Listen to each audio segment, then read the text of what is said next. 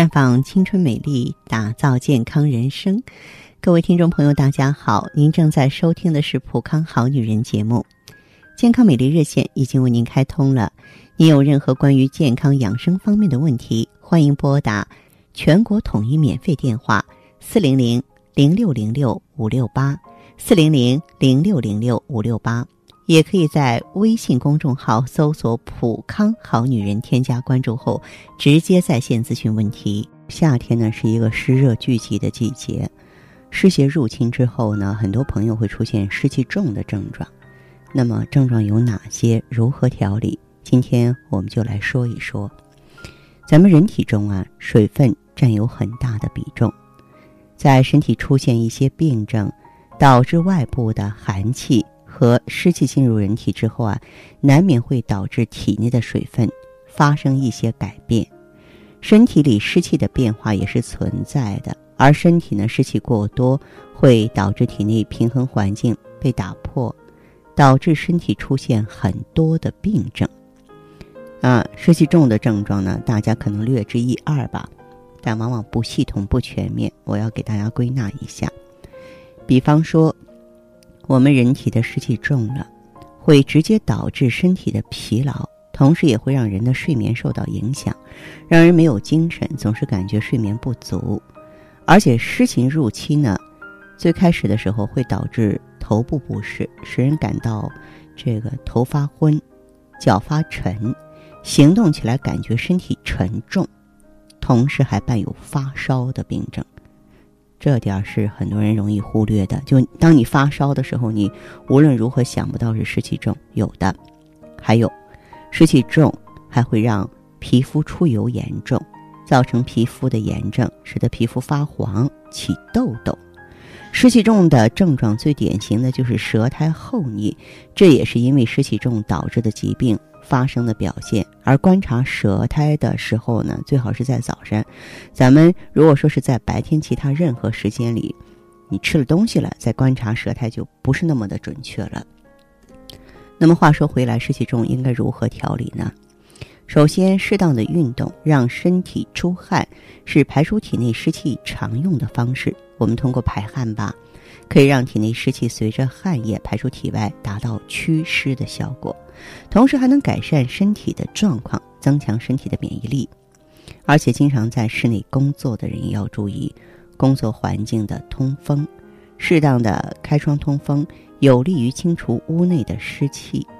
周围环境湿气轻了，对身体的侵害就会变小了。所以说卧室嘛，一定要保持通风干燥。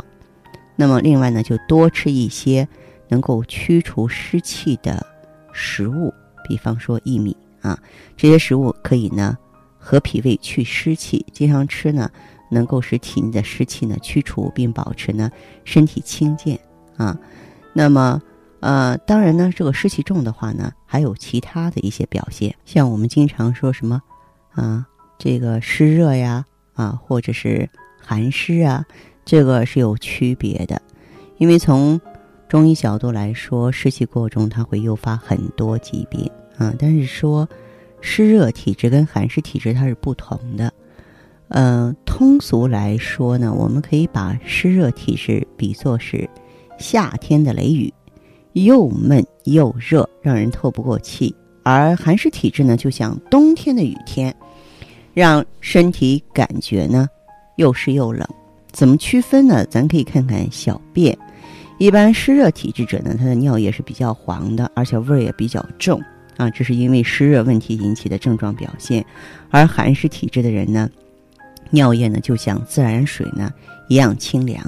再就是刚才我说看舌苔嘛，一般湿热体质的群体，他的舌苔是发黄的、厚重的，而且舌头有明显发红的症状。但是寒湿体质的人呢，舌苔是发白有齿痕。您甭管什么季节如果说是舌苔发白有齿痕的话呢，一般就是寒湿啊。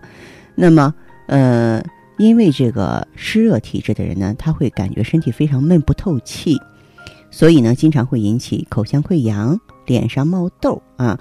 而寒湿体质呢，他就比较怕冷嘛，哪怕是炎炎夏日也难以避免呢手脚冰凉的状况。哎，所以啊，就我们同样的是一个祛湿，你寒湿跟湿热的方向自然是不一样的，是吧？你要清热利湿，或者是说你要清除寒湿，它是不同的概念，选择的药物或选择的食物也是有区别的。